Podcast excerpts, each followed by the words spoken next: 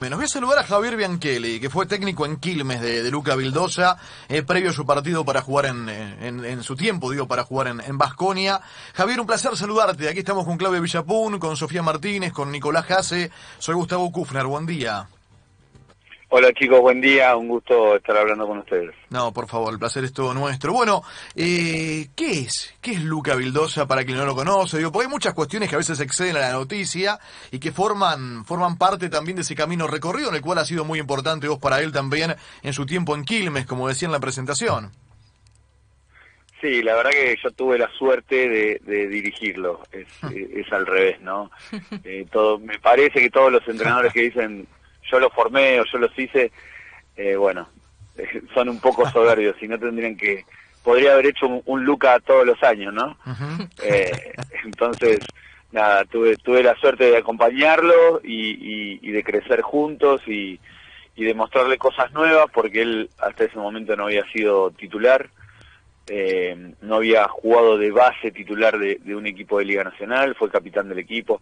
Entonces, bueno, la verdad que es un chico que creció en el club, eh, que, realmente fue cambiando y ya mostraba cosas distintas de, un principio, ¿no? Y, la evolución que tuvo el último tiempo, tanto físicamente como mental, eh, fue muy grande, que es lo que lo llevó ahora a estar donde está. Javier, ¿qué tal? Buen día. Eh, decís esto de, bueno, no es que lo, lo, formé yo, lo hice yo, lo vi yo, pero bueno, los técnicos cuando toman un jugador y lo tienen desde el principio, le ves algunas cosas. Vos recién decías, bueno, fue madurando también, pero ¿te lo imaginabas donde puede llegar ahora? Eh, buen día. La verdad que, bueno, uno, uno siempre sueña, ¿no? Eh, ya cuando, cuando se fue de acá de, de Mar del Plata y, y llegó al Vascoña al, primer nivel del básquet europeo, bueno, verlo ahí realmente era, era disfrutar, era un orgullo y, a veces, o muchas veces, eh, resultaba casi increíble, ¿no? Y, ahora verlo, y, yo ayer ya me lo imaginaba con la camiseta y, que dónde iba a vivir y, que, y, a qué franquicia iba, la verdad que es, es, es inimaginable. Eh, sí es un sueño, sí me parece que, muchos jugadores aspiran a eso, pero muy pocos pueden llegar, me parece que llegan los distintos. Javier, ¿cómo juega Vildos? Así nosotros nos damos una idea de qué podemos llegar a ver o qué nos gustaría ver si se llega a desarrollar como, como sería el ideal. Mira, Luca, Luca tiene, tiene la facilidad de, crear situaciones eh, y, y, realmente para el espectáculo y visualmente es un jugador riquísimo. Eh, me parece, y, ojalá así sea, que, se pueda adaptar al juego, eh, que la NBA es mucho de espectáculo, entonces él me parece que se adapta perfectamente. Eh, igualmente lleva un periodo de adaptación, ¿no? él, él, él mostraba acá y lo mostró en Europa eh, bueno, están circulando por las redes sociales las 10 mejores jugadas de él y, son todas espectaculares. Entonces, me parece que eso a, la NBA se lo, se lo puede brindar tranquilamente y, obviamente va a tener que seguir creciendo en su, en su juego.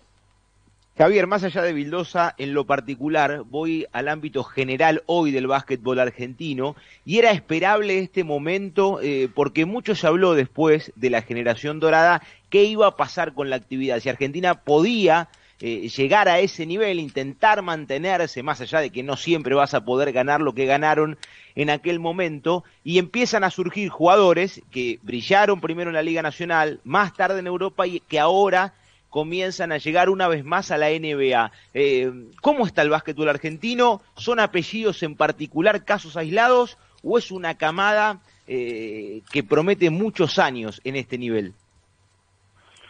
No, me parece que la diferencia con, la generación dorada es que eh, fue un montón de jugadores que en su máximo nivel se encontraron jugando juntos y, después de eso fue, fue difícil de repetirlo.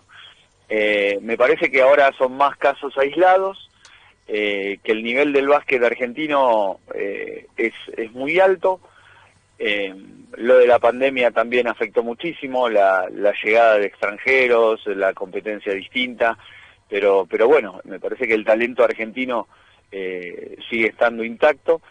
Eh, por eso no, no, no se habla de toda una generación, sino que me parece que de eh, individualidades y, y, y casos eh, así puntuales. Ujú. Estamos hablando con Javier Biancheli y a través de él, por supuesto, conocer un poco más a Luca Vildosa. ¿eh? Fue su entrenador, lo dirigió en Quilmes los dos años previos a su partida al, al Vasconia. ¿Familia de básquet? ¿Los Vildosa, Javier? Sí, sí. Papá jugador de básquet, mamá jugador de básquet, eh, apasionados, eh, abuela hincha fanática de Quilmes. Qué lindo. Eh, sí, sí, no, la verdad que un- una familia eh, muy relacionada con el básquet. Qué lindo, qué lindo. Bueno, ojalá, por supuesto, que, que estos pasos, ya, ya verdaderamente está marcando un muy buen rumbo, como nos contás, pero que también estos pasos eh, sean importantes y fuertes en, en, en lo que es la NBA. Javier, que tengas un muy buen día y gracias por, por con nosotros charlar sobre Luca y sobre este presente que le toca con los Knicks. No, bueno, muchísimas gracias, un gusto y, haber hablado con ustedes y a, a sus.